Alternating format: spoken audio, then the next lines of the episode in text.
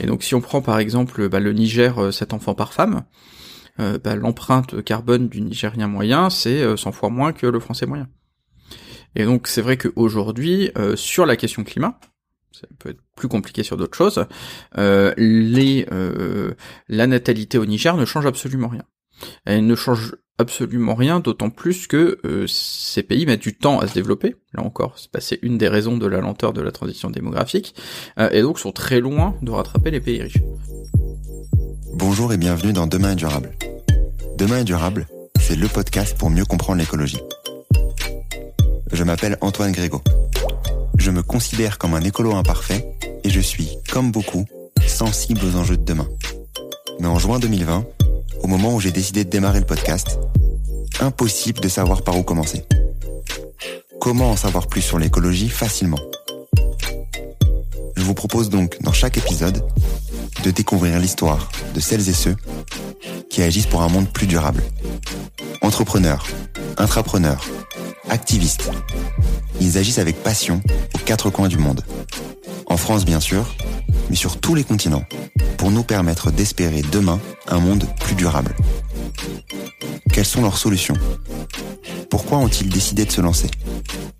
Quels sont leurs conseils pour agir à notre échelle? Écouter, lire ou s'éduquer sur ces enjeux, c'est déjà agir pour un monde plus durable, car il nous permet d'en parler avec conviction autour de nous. C'est ce que j'espère vous apporter lors de chaque épisode.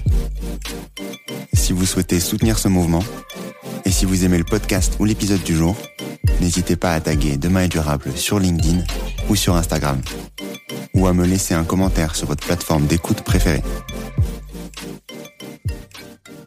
Donc aujourd'hui, dans le nouvel épisode de Demain est durable, j'ai le plaisir d'accueillir Emmanuel Pont. Comment tu vas Emmanuel? Va très bien, et toi Antoine? Ça va très bien. Ça va très très bien. Euh, je suis très content de t'accueillir aujourd'hui pour euh, pour pouvoir discuter d'un sujet qui est euh, polémique, qui peut être polémique quand on discute avec ses amis, avec sa famille, avec d'autres personnes concernées par l'écologie ou pas, à savoir la démographie, l'impact démographique sur les crises écologiques, l'impact individuel d'avoir des enfants, au global, tous ces sujets qui qui tournent autour des des, de l'écologie, de la démographie des limites planétaires plus globalement. Et donc aujourd'hui, j'ai le plaisir de t'accueillir pour parler de ça, et notamment du livre que tu as pu sortir il y a, il y a à peu près un an maintenant, à savoir Faut-il arrêter de faire des enfants pour sauver la planète, que tu as que j'ai lu bien entendu avant de, de préparer cette, cet échange. Mais je te, je te propose d'abord de démarrer par euh, une présentation. Emmanuel, donc qui es-tu? Alors je m'appelle Emmanuel, j'ai 40 ans, euh, j'ai euh, j'ai un enfant, vous voyez peut-être euh, en bas, euh, on espère qu'il va être sage. j'ai une formation d'ingénieur, j'ai fait différentes choses dans ma vie. Et il y a quelques années, je pense comme beaucoup de gens, le sujet de l'écologie m'est un peu tombé sur la gueule. J'ai eu on va dire la, chance entre guillemets d'avoir un trou dans ma carrière et d'avoir un peu de temps pour me demander ce qui se passait dans le monde. Et là je me suis pris une claque et parmi euh, tous les sujets qui sont arrivés, bah, il y avait cette espèce euh, d'évidence que euh, bah, est-ce qu'on n'est pas trop sur Terre? Est-ce que c'est pas à la source de plein de problèmes écologiques? Et est-ce que ce qui rejoignait une interrogation personnelle, est-ce que avoir un enfant est pas ce qu'on peut faire de pire pour l'environnement, comme on peut le lire à différents endroits? Et donc, euh, je suis tombé euh, sur ce sujet. Je me suis assez vite rendu compte qu'il y avait beaucoup de choses à creuser et beaucoup d'idées reçues, que c'était facilement glissant, que c'était un peu compliqué, mais en même temps passionnant. Euh, donc, j'ai écrit il y a trois ans un article de blog là-dessus qui a eu beaucoup de succès. et à la suite de ça, bah, j'ai passé pas mal de temps à continuer à étudier le sujet, à participer au débat là-dessus, et j'ai fini par écrire un livre. Et je vais probablement d'ailleurs continuer en thèse encore là-dessus parce que j'ai pas du tout fini. Il y a ah, encore beaucoup de choses sujet qui est euh, qui est bien complexe et comme tu dis, un livre ne suffit pas à traiter tout le tout le sujet au, global. Mais bon, on va essayer de le de le condenser en pendant cet échange là et euh, d'apporter quelques quelques réponses aux questions. Euh, on va pas dire on va pas dire classiques, mais génériques sur sur ces thématiques là et pouvoir aider, vous aider à, à, mieux comprendre ces thématiques pour pour avoir une clé en plus à la fin de à la fin de l'échange.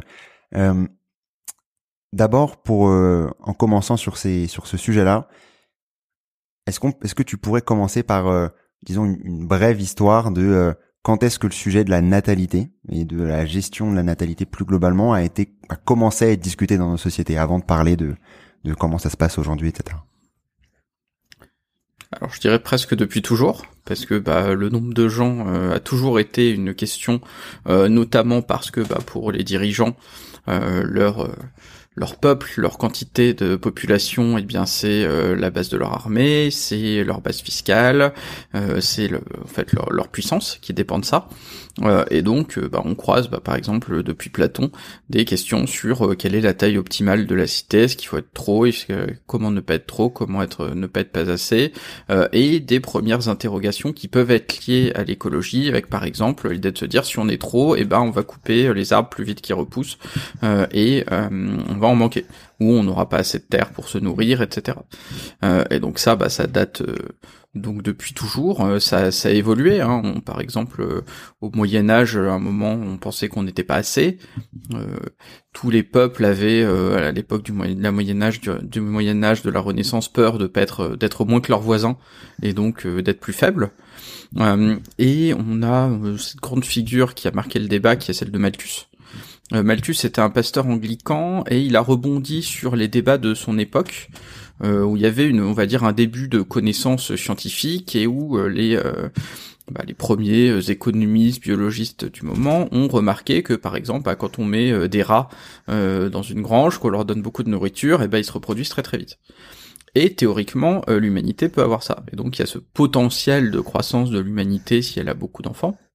Euh, qui faisait peur hein, et cette idée que euh, bah elle va euh, cette population va être adaptée naturellement à la aux ressources disponibles parce que bah, s'il n'y a pas assez à manger, euh, ceux qui sont en trop vont mourir, euh, et s'il y en a euh, assez, et eh ben les enfants en plus vont pouvoir prospérer, continuer à avoir d'autres enfants, etc.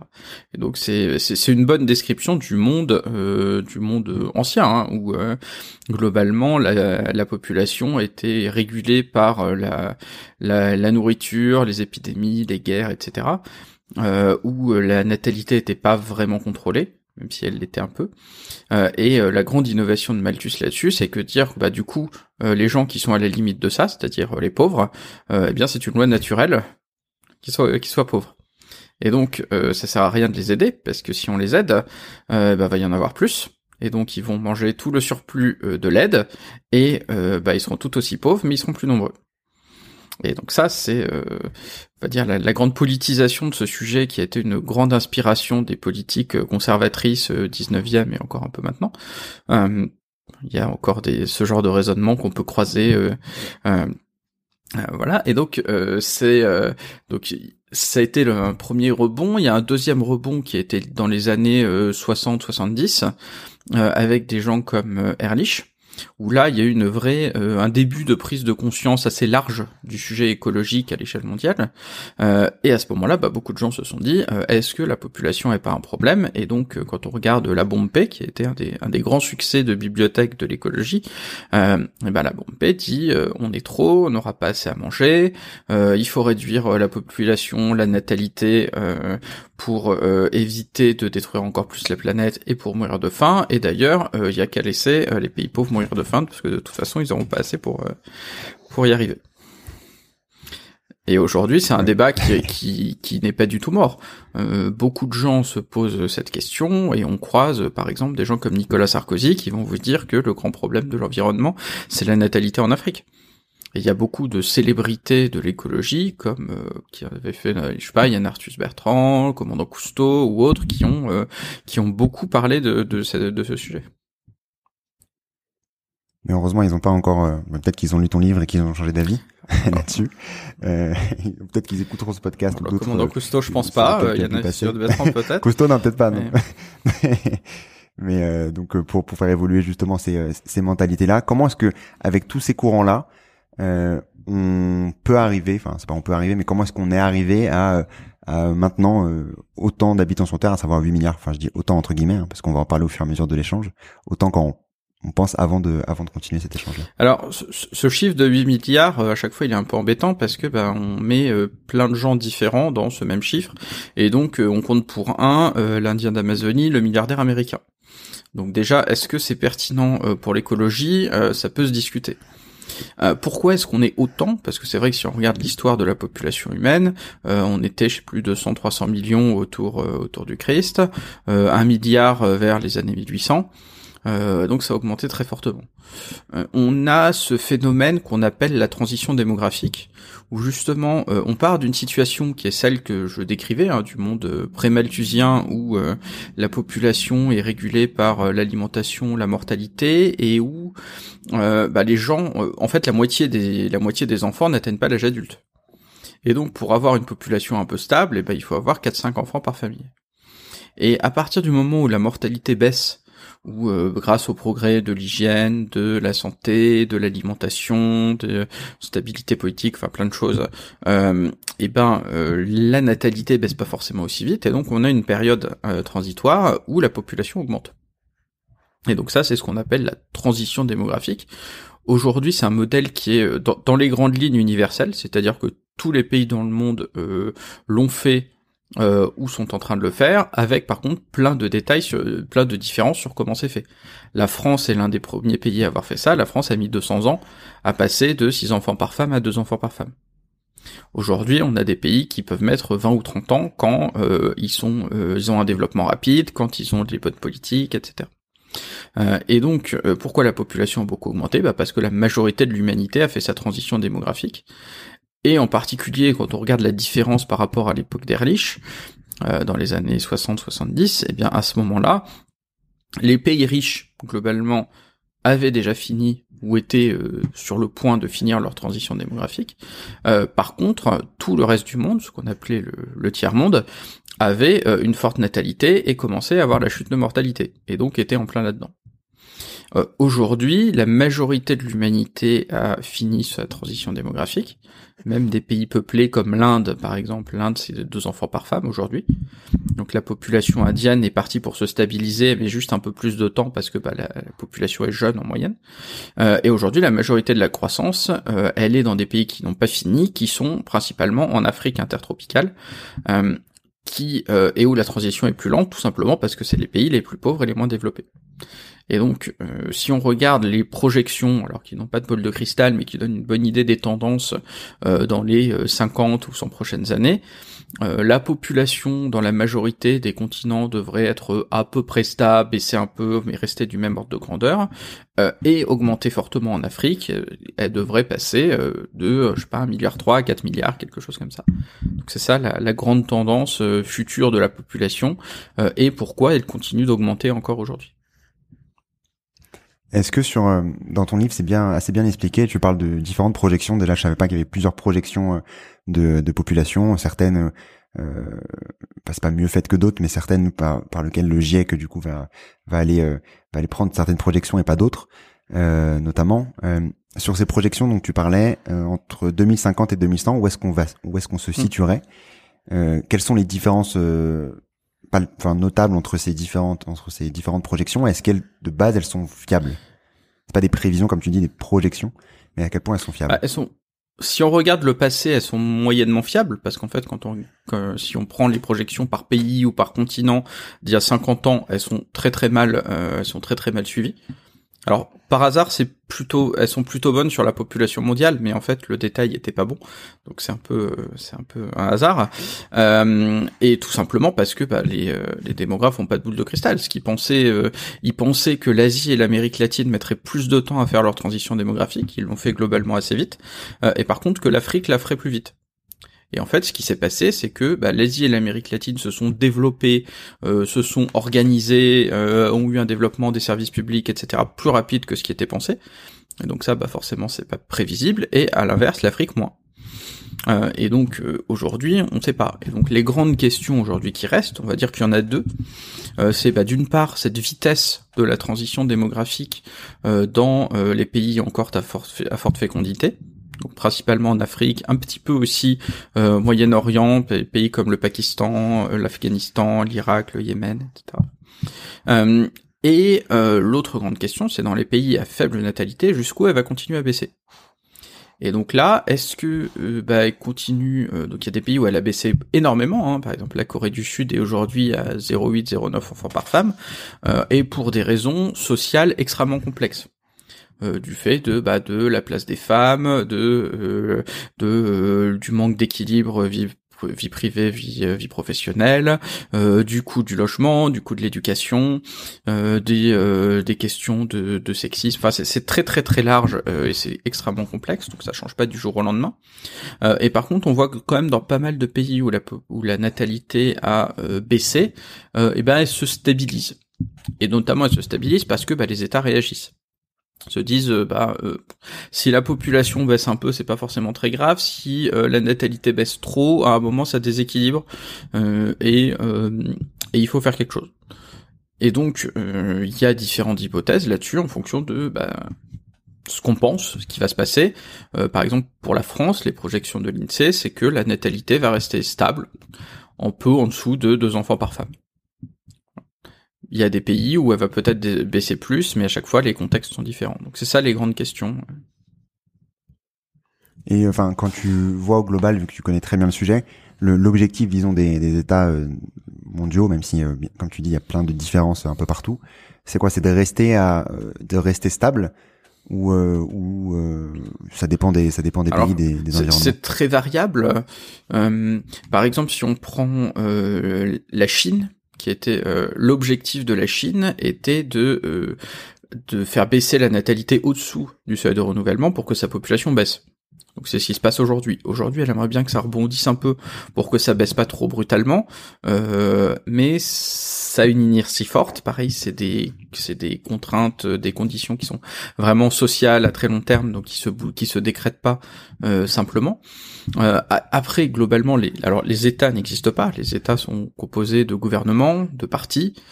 Euh, dans euh, beaucoup de pays, bah, c'est un peu un enjeu, on va dire, euh, traditionnaliste de maintenir la famille, les valeurs, de pas avoir besoin, de pas avoir trop d'immigration, et donc c'est ça fait partie de ce débat-là. donc là-dessus, chacun, enfin chaque État fait, fait, fait ses choix et qui sont qui sont vraiment très très très très différents ce qui est, ce qui est intéressant dans ton, dans ton livre, avant de passer à la partie euh, impact écologique lié à la démographie, parce que c'est aussi pour ça qu'on est là, avant de on pose le cadre, sur euh, tu, tu parlais notamment de d'inertie juste avant, euh, sur l'efficacité des politiques de natalité, disons dans un sens comme dans mmh. l'autre, à quel point elles sont efficaces ou pas efficaces? Alors c'est extrêmement discuté. Euh, on sait que pour, euh, pour déclencher la transition démographique, par exemple, c'est de nombreux facteurs de développement, d'éducation, de système économique et autres, et qu'il suffit pas de distribuer des euh, contraceptifs. Ça aide, ça en fait partie, mais ça ne se ça ne se décrète pas, et donc on peut pas avoir, on peut pas, par exemple, espérer que des pays africains qui aujourd'hui sont très pauvres aient une transition démographique qui soit aussi rapide que des pays plus développés. Euh, l'autre euh, côté, c'est euh, qu'est-ce qui se passe quand on contraint les, les gens? Donc, il y, a, eu une seule politique coercitive qui est bien documentée, c'est l'enfant unique en Chine. En fait, l'enfant unique en Chine, aujourd'hui, le débat est encore ouvert sur son sur son efficacité. C'est-à-dire que euh, la natalité a baissé en Chine euh, à peu près au même rythme que les pays voisins. La Chine a connu euh, des transformations économiques énormes pendant cette période. L'enfant unique a sans doute aidé un peu ou accéléré un peu ce phénomène. Est-ce que, comme c'est annoncé, il a évité 300 ou 400 millions de naissances? C'est extrêmement peu probable. Voilà, donc euh, les démographes se battent encore pour savoir quel est l'effet, euh, avec le euh, la difficulté que bah, les statistiques chinoises sont pas forcément toujours fiables, qu'il peut y avoir des enfants cachés ou des enfants enregistrés dans les mauvaises familles, etc. pour pour contourner. Et il y a eu bah, un certain nombre de tolérances qui ont été appliquées en pratique. donc quel a été cet effet exact? Probablement plus faible que ce qu'on s'imagine sur le, le CO2, puisqu'on va parler de climat, on va parler d'écologie, donc il y a le CO2, le climat, plus, plus concrètement, il y a aussi d'autres thématiques qu'on va aussi discuter. En parlant d'abord de, euh, du climat, euh, quelle différence de, d'émissions on a entre les pays qui ont euh, euh, finalisé leur transition, les pays qui sont encore en train de, encore en transition, et comment, comment, comment est-ce que tu découperais du coup la, la plutôt la compréhension et la séparation de ces émissions euh, mondialement Est-ce que c'est d'un point de vue euh, transition démographique? Est-ce que c'est d'un point de vue développement, etc. Alors, très clairement, tous les pays riches ont fini leur transition démographique ou on sont pas très loin. Et donc, quand on regarde les émissions par habitant, euh, ou les émissions totales, euh, les émissions totales, il me semble que c'est à peu près 70% qui sont des pays euh, à deux enfants par femme ou moins.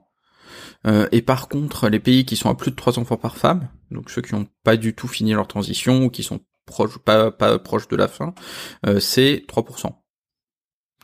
Donc c'est vraiment rien du tout. Alors c'est rien du tout sur le CO2, quand on compte d'autres gaz c'est un peu plus large, mais il y a tout un débat après sur ce qu'on compte. Euh, à long terme c'est quand même le CO2 qui est intéressant euh, pour euh, pour donner le niveau le niveau de réchauffement final. donc et c'est normal, c'est les pays où la natalité est forte, ils le sont parce que c'est des pays pauvres, et donc c'est des pays qui où on pollue peu. Et donc si on prend par exemple bah, le Niger, 7 enfants par femme, euh, bah, l'empreinte carbone du Nigérien moyen, c'est 100 euh, fois moins que le français moyen.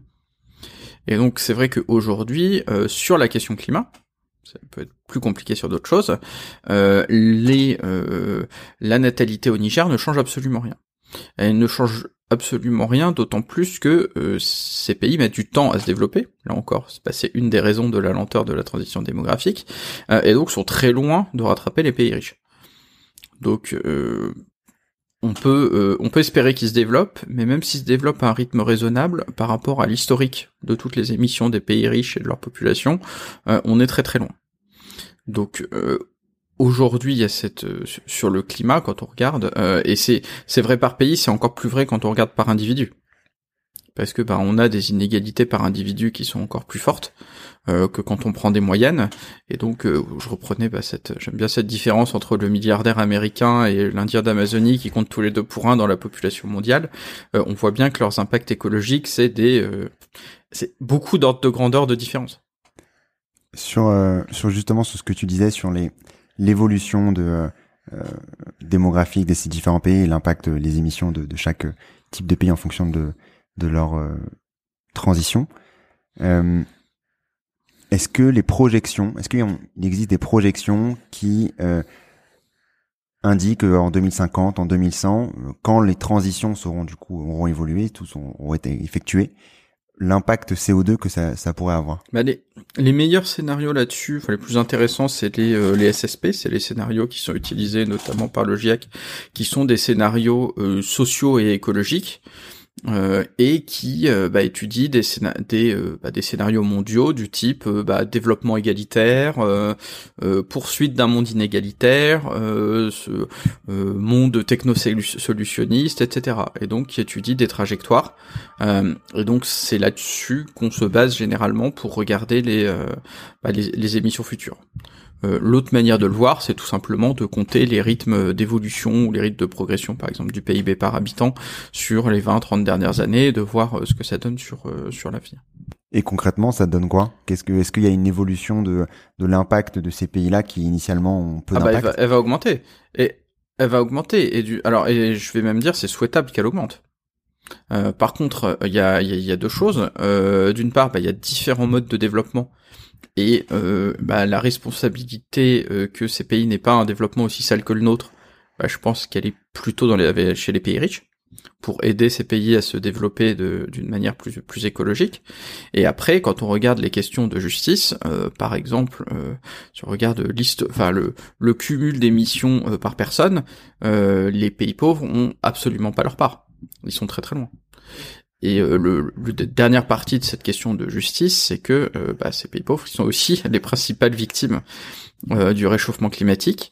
Alors pour globalement deux raisons, hein, bah, des raisons géographiques, que sont, ils sont mal placés, pas de chance, et bah, des raisons de richesse, parce qu'ils ont beaucoup moins de moyens pour s'adapter. Et donc c'est vrai que cette, ce focus sur la natalité en Afrique, pour moi, il détourne les yeux de ce qui devrait être une, une injustice brûlante du réchauffement climatique, c'est que ces pays africains à forte natalité, c'est les principales victimes de nos émissions. C'est un gros sujet de justice climatique. On a discuté aussi déjà mm. dans dans le podcast euh, mettre en avant cette thématique-là parce qu'elle est oubliée souvent et elle fait partie euh, heureusement euh, de ce qui est souvent mis en avant pendant les pendant les différentes COP, notamment la dernière où il y a un nouveau fonds qui a été qui a été créé là-dessus. Mais et de pouvoir continuer à évoluer dans ce sens-là, c'est important de, de se rappeler de, de cette justice de cette justice climatique au quotidien pour pour comprendre les actions à mettre en place et, et se rendre compte que ben, on est quand même sur sur du global et pas uniquement penser à sa à, ses propres émissions et à voir les, les conséquences que pourrait avoir aussi comment est-ce qu'on peut accompagner les, les transitions des autres et, et l'adaptabilité des de ces de ces différents pays si, si on si on on prend un peu de hauteur sur euh, sur cette démographie, sur euh, la Terre au global, qui est une Terre euh, finie, dans un monde fini. Est-ce qu'il est faisable, d'un point de vue climatique, d'abord, avant de parler des autres thématiques, d'être 10 milliards dans les 30, 80 prochaines années Alors, qu'on soit 10 milliards, 9 milliards ou 11 milliards, le problème, il est le même. À 10% près. Et euh, aujourd'hui, euh, cette question sur le milliard de plus ou de moins, euh, bah, elle est sur la vitesse de transition dans des pays pauvres. Et donc en fait, elle change pas tant de choses que ça à l'équation qui est bah, que les pays riches doivent décarboner leur société. Donc qu'on soit un peu plus ou un peu moins, on peut toujours dire si on est un peu moins, eh ben il y a un peu plus de place pour chacun, c'est vrai, mais la majorité du chemin c'est la même. Et il faudra de toute façon la faire. Et après, euh, bah, la marge de manœuvre qu'on a sur la démographie, tant qu'on n'est pas prêt à tuer des gens, elle est faible. Parce que bah, la majorité des gens, par exemple, qui euh, qui vivront en 2050, donc euh, on est censé atteindre la neutralité carbone en 2050, la majorité des gens qui vivront à ce moment-là, ils sont déjà nés. Et les autres, bah, à moins qu'on veuille vraiment interdire d'avoir des naissances, en fait, la plupart des autres, ils sont déjà en partie euh, existant dans euh, les euh, tendances de fécondité. Donc, et même si on réduit fortement la natalité, alors j'avais fait un calcul, qu'est-ce qui se passe si on met en place l'enfant unique en France dès demain? Eh bien en fait, il faut attendre 2100 pour diviser la population par deux. C'est juste très lent par rapport euh, à l'échelle climatique et ça a extrêmement peu d'effet euh, sur la trajectoire des émissions parce qu'en fait, bah, en 2100, euh, on est déjà censé avoir à peu près tout fait si on veut décarboner notre notre économie. Donc, je pense que c'est illusoire.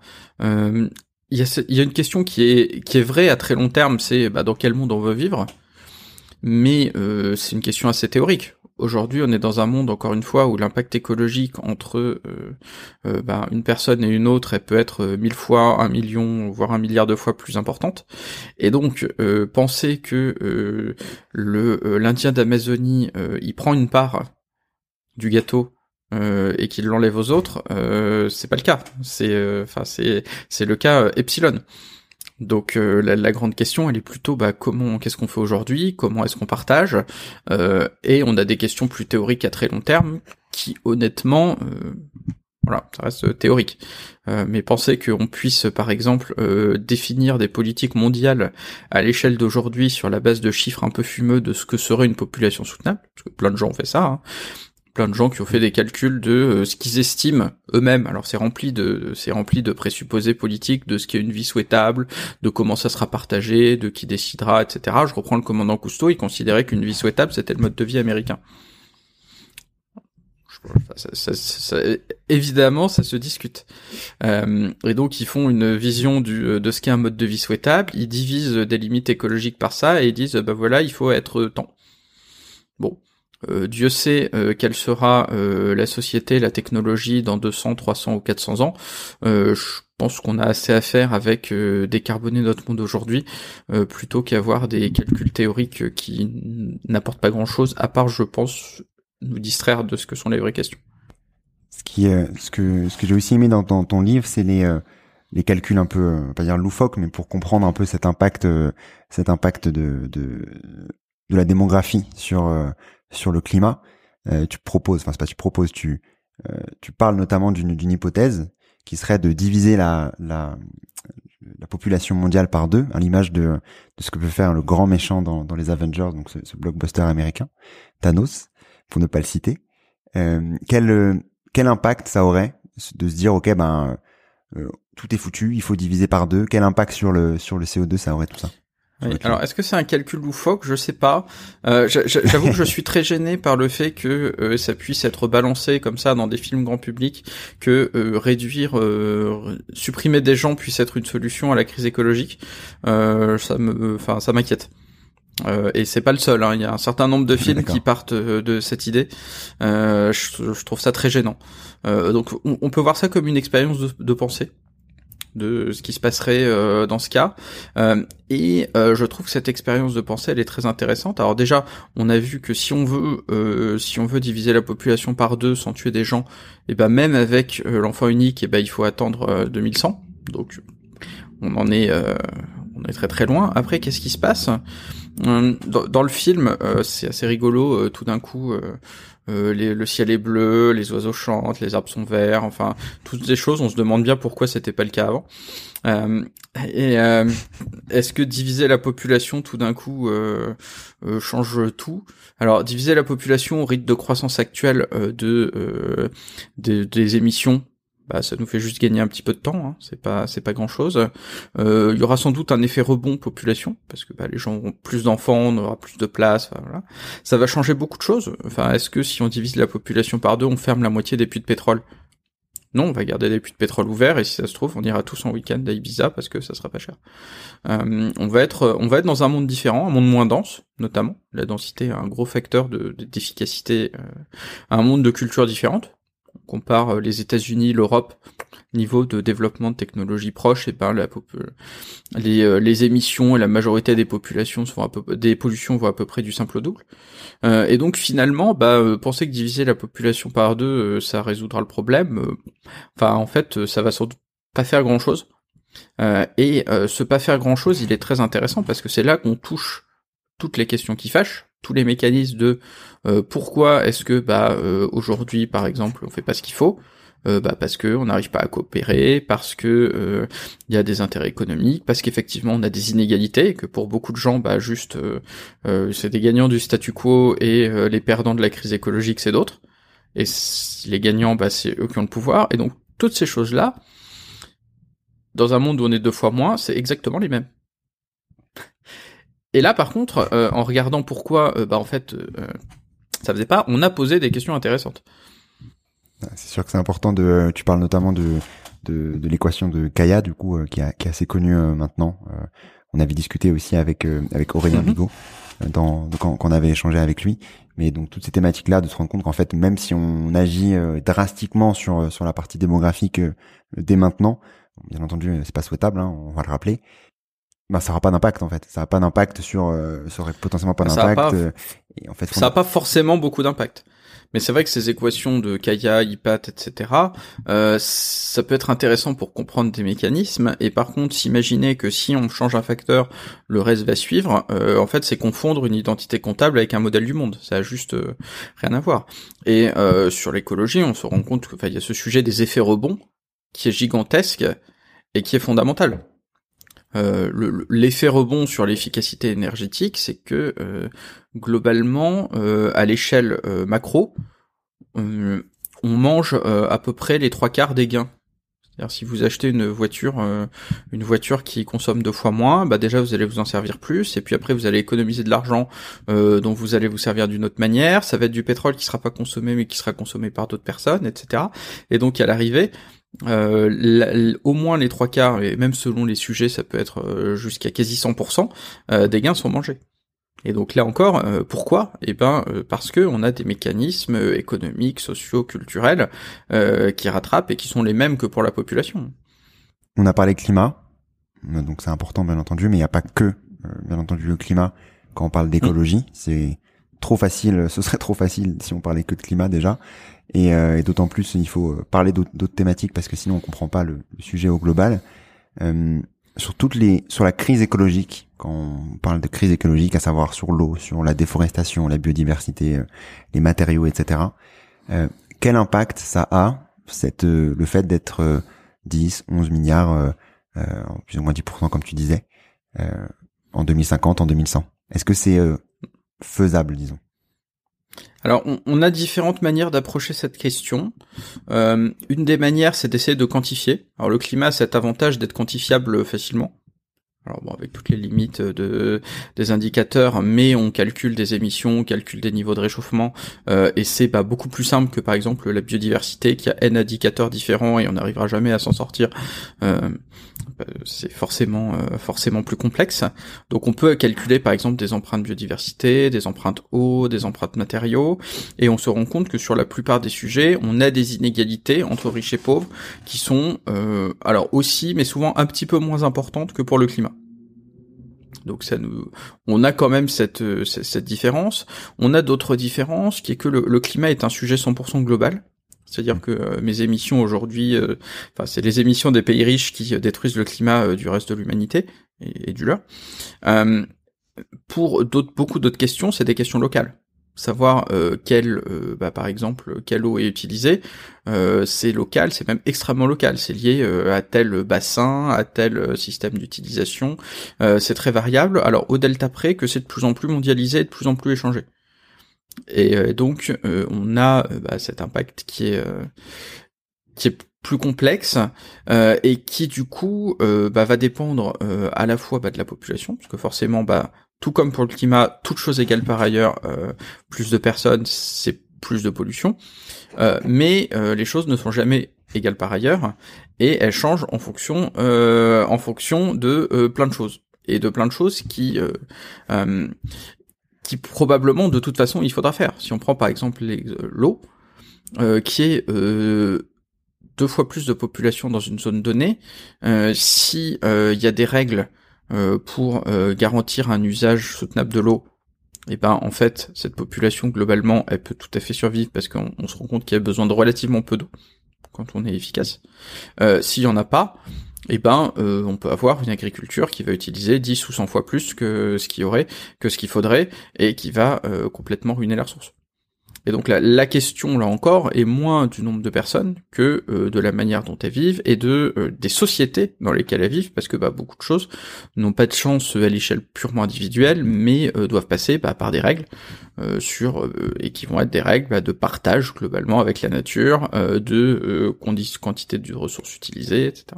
Euh, et, donc sur le climat, on est, on a des chiffres très clairs euh, parce que bah, c'est mondial, c'est bien mesuré. Euh, sur les autres sujets, on a aussi des différences, mais on a des conclusions un peu plus difficiles. Et c'est vrai que à, pas mal d'endroits, plus de population se traduit par plus de pression sur les milieux, sur les ressources, etc. Et est un problème local qui ne qui n'a pas forcément euh, qui ne nécessite pas forcément d'être moins mais qui nécessite de faire plus attention qu'avant euh, lié au développement etc et les deux vont ensemble en général il y a plus de gens et plus de développement et c'est la multiplication des deux euh, qui euh, qui cause les problèmes et qui force à s'en occuper alors qu'avant euh, quand les gens étaient pauvres et peu denses il n'y avait pas vraiment besoin de s'en occuper. C'est aussi pour ça que c'est toujours plus enfin simple entre guillemets de d'organiser des des, des plans anti-sécheresse, des, euh, des plans de régulation de l'eau, de, d'anti-déforestation, etc. Euh, localement, biodiversité, plutôt que d'avoir des, des politiques climat euh, au global, parce que bon, ça, c'est pas directement, ça impacte pas directement le pays. En tout cas, on, peut ne pas le voir en fonction de là où on est, comme tu disais tout à l'heure. Donc, c'est aussi cette, cette, différence là. tu parlais de, on a parlé là du global, donc de, de comprendre euh, mondialement comment est-ce qu'on se situe en termes de en termes d'émissions des pays euh, euh, qui ont qui ont fini leur transition et d'autres qui sont encore en cours de, de, transition démographique. L'impact potentiellement de la population d'arrêter de diviser par deux la population etc qui du coup pas pas vraiment efficace sur quand on veut et quand on se situe dans une dans un objectif d'aller à une, trans à une neutralité carbone en 2050 et donc de pas attendre 2100 que la Terre ait, ait adapté un, ait eu un réchauffement climatique beaucoup trop beaucoup trop important. Sur la partie individuelle maintenant, sur sur les enfants, beaucoup de personnes se posent et tu parles mm. de, de deux chiffres. Alors je les ai plus exactement en tête. c'est en gros 60% si je me trompe pas de personnes qui euh, hésitent à avoir des enfants pour euh, euh, pour des questions écologiques. Enfin, tu me rediras ces chiffres-là. J'ai pas envie de dire, dire, de bêtises, mais on a du coup deux thématiques. On a le fait d'hésiter d'avoir des enfants pour des parties écologiques et le fait d'avoir d'hésiter d'avoir des enfants pour euh, le fait de ne pas le faire vivre dans un environnement qui potentiellement euh, serait, euh, enfin, on verra dans, dans 30 ans ou dans 80 ans comment on se situera, mais qui pourrait être du coup pas beau à voir, pas bon et pas bon à vivre. Comment est-ce qu'on se situe sur ce sujet-là? Toi, tu on met un chiffre qui est souvent sorti d'impact d'avoir un enfant. Donc, sur le premier sujet d'abord, de 60 tonnes par an. que toi, tu euh, drastiquement. Est-ce que tu peux m'expliquer comment est-ce qu'on a pu arriver à ce chiffre-là déjà de 60 tonnes? Comment est-ce que ce calcul-là euh, a été euh, utilisé, réutilisé, partagé et repartagé par tous les médias pour pour aller continuer à parler de cette partie démographique pour pour dans, dans la société et et toi de ton côté quel changement tu fais et quel, quel sur quelle base tu t'es basé pour faire ces changements là alors, ce 60 tonnes, il est tiré d'une étude de 2017 qui reprend des chiffres euh, calculés en 2009 sur ce qui est appelé euh, l'héritage carbone. Alors, 60 tonnes, euh, c'est gigantesque. L'ordre de grandeur, c'est que l'empreinte l'empreinte carbone du français moyen, c'est un peu moins de 10 tonnes. donc, est-ce que avoir un enfant, ça cause vraiment les émissions de 6 personnes? Comment est-ce que ça peut faire? Eh ben, En fait, ce calcul d'héritage carbone, c'est un calcul euh, théorique euh, d'émissions euh, à très long terme de toute votre descendance future et hypothétique. Qui est du coup additionné et divisé en responsabilité à chaque génération, et en utilisant des hypothèses qui sont discutables, que les émissions par personne resteront stables jusqu'à la fin des temps. Bon, ça sera pas le cas. Hein on n'aura pas assez de combustible fossile. Euh, si c'est le cas, euh, la planète deviendra inhabitable. Donc ça veut dire. Ouais. Euh, et, même aujourd'hui, il y a une baisse légère des émissions par personne, qui est insuffisante, hein, mais qui mais qui existe. Qui Donc ça veut dire que concrètement, c'était si j'ai un enfant euh, je prends X de ces tonnes. Si j'ai euh, cet enfant-là un enfant, je le prends du coup Y de etc etc quoi. Tu prends euh, la, la, moitié du premier de cet enfant parce que bah il faut être deux, un quart lui de son enfant, un huitième de pareil. et quand on additionne, ça fait beaucoup de choses. Ça fait un gros chiffre. et ce chiffre, ils l'ont divisé par l'espérance de vie, parce que sinon, je pense que ça faisait trop, ça ferait trop gros. Euh, Bon, voilà, c'est un calcul discutable, euh, mais donc c'est quelque chose de très théorique. Et les auteurs eux-mêmes, quand on leur a posé la question, ont dit euh, que euh, finalement avoir des enfants ça change pas tant que ça et qu'il faut pas donner trop de poids à ce chiffre qui n'a pas vraiment de sens concret. Hum.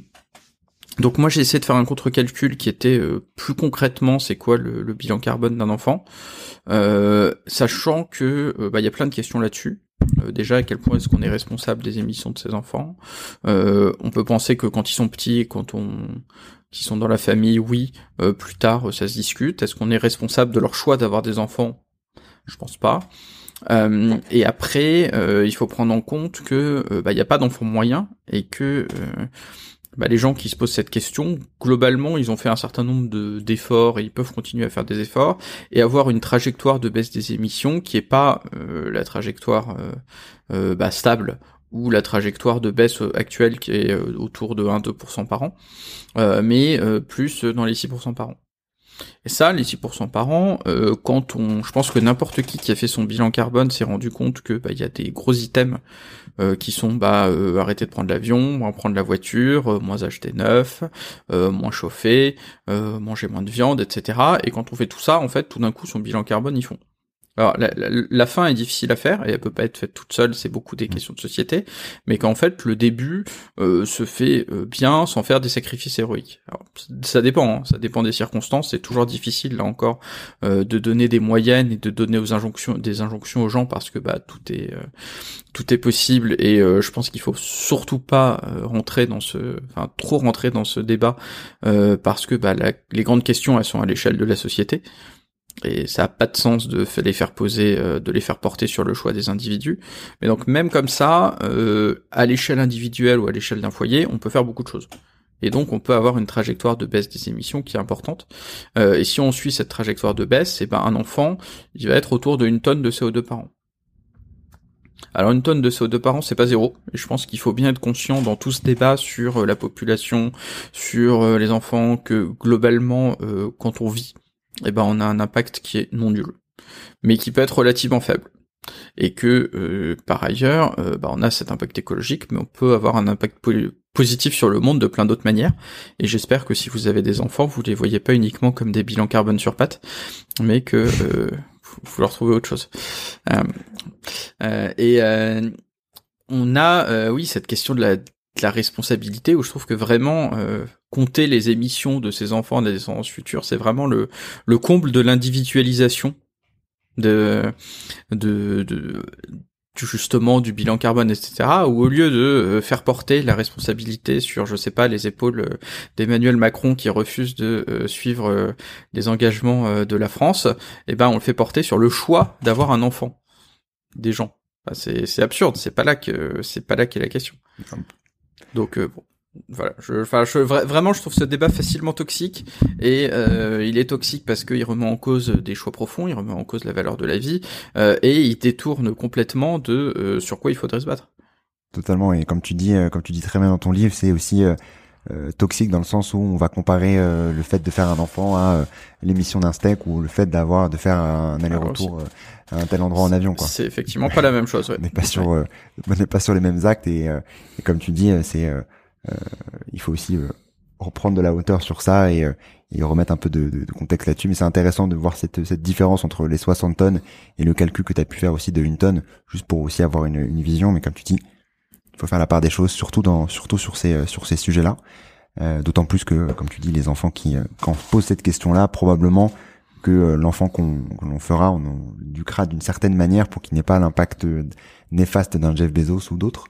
Euh, après, euh, chacun fait sa vie et chacun peut, peut, peut être comme il est. On n'est mmh. pas, euh, on fait, l'éducation ne fait pas tout. Euh, sur l'autre partie, euh, tu parlais du coup, on parle de, de le fait d'hésiter à avoir des enfants pour l'impact écologique. Donc là, on se rend compte qu'on n'est pas dans les ordres de grandeur, on est 60 fois moins que que ce qui avait été partagé donc en 2017, basé sur une étude de 2009. l'autre sujet, c'est de se dire, je veux pas d'enfants parce que j'ai pas envie de le faire vivre dans un monde euh, euh horrible euh, dans lequel euh, dans lequel on vivra et dans lequel on, on imagine on imagine arriver. sur ça, quelles sont tes, tes réflexions là-dessus et, et tes pas tes conclusions, mais oui, plus tes réflexions là-dessus? Alors j'ai effectivement pas de conclusion mmh. parce que bah, j'ai pas de plus de boules de cristal que que les uns et les autres. Euh, ce sujet écologique, bah, il a à la fois, euh, il y a largement de quoi euh, être inquiet et aussi de quoi espérer. Et donc, on a forcément une sorte bah, d'ambivalence entre les deux, avec des inquiétudes légitimes et des espoirs légitimes, et qui cohabitent. Euh, je trouvais très intéressant que euh, Pablo Servigne, qui est le, grand popularisateur de la collapsologie en France, euh, ait écrit que lui, il avait choisi d'avoir un enfant tout en étant conscient des risques d'effondrement. Et que il disait bah, que même ce risque ne devrait pas ou enfin chacun est libre de faire son choix, mais que lui, il avait choisi de, de que ça ne que ça n'annule pas la possibilité de transmettre la vie, que ça soit pas une défaite et que ça lui ça lui fasse une perspective à long terme euh, qui est utile et qui est intéressante. Et une alors et aussi euh, une raison en plus de se battre. C'est vrai qu'on a ce alors on essaie de le chercher dans les chiffres aujourd'hui, euh, c'est difficile à voir, mais c'est vrai qu'une grande partie de la question écologique est un dilemme de entre générations euh, où euh, globalement euh, les perdants de la crise écologique ils sont ils sont pas nés. Ou où ils sont plus jeunes et les, les, les le pire les pires sont sont pas encore nés. Et donc essayer de faire des choses de laisser un monde meilleur à ses enfants c'est une forte motivation qu'on peut avoir et qui est importante on mesure euh, le fait que les gens, par exemple, font euh, beaucoup de choses pour leurs enfants, que quand ils ont des enfants, euh, ils ont une vraie vision du temps long qu'ils n'ont pas forcément avant, qu'ils font plus les mêmes choix dans leur vie, etc. Donc, est-ce que à quel point ça peut être le cas pour l'écologie? Voilà, en cours de recherche, mais c'est une c'est une piste intéressante. Et après, voilà, j'ai été un petit peu normand sur le dans le livre sur cette question parce que bah, les gens ont des visions différentes, ils ont des contextes différents on peut se sentir euh, plus ou moins vulnérable, euh, avoir plus ou moins de peut-être plus ou moins protégé. Euh, et donc, je pense que c'est à chacun de faire son choix. je pense qu'un des, aspects intéressants, c'est c'est quand même de réfléchir à la possibilité, aux possibilités de changement, aux espoirs que que ça bouge. J'ai essayé de donner tout au long du livre bah, des, des pistes de ce qui peut changer, ce qui peut marcher, parce que c'est vrai, on est facilement, on est facilement négatif, on est facilement abattu par tout ce qui va pas, par tout ce qui bouge pas assez vite. Il y a, y, a, plein de choses intéressantes. Par exemple, il y, a ce, y a ce mystère des sondages sur l'écologie, qui est que quand on demande aux gens ce qui, s'ils sont prêts à faire des efforts unilatéralement, ils vont dire non. Et si on leur demande s'ils sont prêts à participer à un projet de société euh, qui est euh, juste avec des efforts partagés euh, et décidé démocratiquement, et ben là ils sont pour. Donc il y, a des voies de changement qui peuvent qui peuvent marcher, qui plus de chances, qui ont plus de choses que que d'autres, et c'est là qu'il faut pousser. Voilà. Et c'est vrai qu'on rejoint on, on, rejoint bah, cette cette idée que si si on fait cette transition écologique, etc., bah c'est aussi un monde où euh, bah, on aura moins peur d'avoir nos enfants et ça peut être un monde souhaitable euh, de manière plus large, pas que sur euh, pas que sur l'écologie. Totalement. Et je voulais avant de avant de passer aux questions de fin terminer juste par par une réflexion que tu as partagée dans ton livre qui était très bien faite, une réflexion symétrique comme tu l'appelles que tu partages. Donc tu dis il est irresponsable de faire naître des enfants dans un monde horrible donc la symétrie, il est irresponsable de laisser un monde horrible à nos enfants. Et donc c'est euh, hmm. cette symétrie-là est bien euh, bien pensée. Je sais pas si elle est de toi ou pas, mais en tout cas elle est bien pensée. Mais euh, mais concrètement, ça ça conclut assez bien le le sujet aujourd'hui et de de garder cet objectif de passer de d'une préoccupation individuelle, comme tu dis, malheureusement la société nous pousse à faire cet individualisme, à une question beaucoup plus collective d'aller d'aller agir ensemble, tout en étant positif au, au quotidien. Euh, déjà, je voulais te remercier, Emmanuel, pour toutes les clarifications que tu as pu faire euh, au sein au sein de cet échange. Avant de avant de passer aux trois questions de fin. Euh, donc, tout d'abord, est-ce que tu as euh, un contenu que tu peux nous partager? Alors un livre que j'aime bien justement sur cette question de l'optimisme ou autre, c'est Plaidoyer pour l'altruisme de Mathieu Ricard. Bon, alors il y a d'autres choses à reprocher à Mathieu Ricard, mais c'est pas le sujet aujourd'hui. Euh, on a euh, ces questions bah, de, euh, de coopération ou autres qui reviennent constamment dans ce débat, notamment parce que dans les, les écrits éco-malthusiens, dans cette idée de contrôler la population, il y a une sorte de fatalisme euh, que euh, les gens vont pas euh, vont pas s'entendre, ils vont pas coopérer, donc il faut être chacun dans son coin, il faut se protéger, etc. Et on retrouve ça dans, bah, dans par exemple la tragédie des biens communs. Alors c'est un terme qui est c'est un terme qui est devenu assez courant euh, qu'on entend souvent en sciences sociales, sur l'écologie, mais c'était en fait un pamphlet euh, pour le contrôle des populations qui considérait que faire naître quelqu'un était justement bah, l'imposer au monde et du coup faire abuser d'un bien commun, euh, daté de, de Garrett Hardin. Euh, et donc, euh, il y a cette idée donc dans le plaidoyer pour l'altruisme que à l'inverse, les gens sont la plupart naturellement altruistes, que quand ils sont altruistes, quand globalement ils coopèrent, ils aident les autres, eh bien, d'une part ils rendent le monde meilleur, mais eux-mêmes ils sont plus heureux et que ce monde égoïste où on est chacun dans son coin et on essaie chacun de tirer son intérêt, en fait, euh, il rend tout le monde, euh, il rend tout le monde malheureux, en plus d'être euh, plus mauvais. Donc je trouve ça intéressant comme comme perspective pour reculer, pour prendre un peu du recul sur la question purement écologique et bah, avoir une, je sais pas, une lueur d'espoir sur sur les possibilités de changer, de coopérer, d'avoir un monde plus harmonieux, plus égalitaire. Exactement, et de changer un peu de société, de faire évoluer cette, cette, cette penchant de la société. Est-ce que tu as également une action pour agir dès demain? Alors, ce que j'aime bien dire, euh, c'est prendre un peu le contre-pied de ça et dire que euh, alors toutes les actions euh, du type changer sa consommation, etc. Enfin, je veux dire, Google, tout le monde les connaît ou tout le monde peut les trouver en cinq minutes. ce que je trouve intéressant pour donner du sens, c'est de s'engager de s'engager euh, dans une association, dans un parti, dans euh, dans un plaidoyer, dans euh, avec son voisinage ou des choses comme ça. mais ça me semble indispensable pour en fait donner un contexte, une raison d'être et un impact qui soit plus que juste sa petite sa petite consommation, etc. à des actions plus bilan carbone personnel. Euh, et donc c'est pas quelque chose qui change, euh, qui change dès demain, etc. Mais c'est quelque chose qui euh, qui fait qu'on peut être qu'on n'est pas juste dans son coin à changer son panier, mais que on peut être un petit rouage du changement. Totalement tout comme euh, on peut être un petit, euh, tout comme on est généralement un petit rouage de la machine, du système, euh, on peut aussi être un petit rouage du changement. Et donc, faut bien avoir, bien avoir les deux. Et après, on se retrouve d'autant plus à quand on agit, quand on s'entoure de personnes en plus qui, qui, qui, nous ressemblent et qui ont aussi envie d'agir dans des associations ou autres, être beaucoup plus positif et sur sur l'avenir et voir voir aussi le, le monde du bon côté et de, de pouvoir dupliquer dupliquer cette action euh, au quotidien. Ça fait ça fait beaucoup de bien honnêtement. Donc je vous recommande tous euh, cette action comme comme tu peux le, dire Emmanuel. Et enfin est-ce que tu as un ou une invitée que tu pourrais recommander dans le podcast?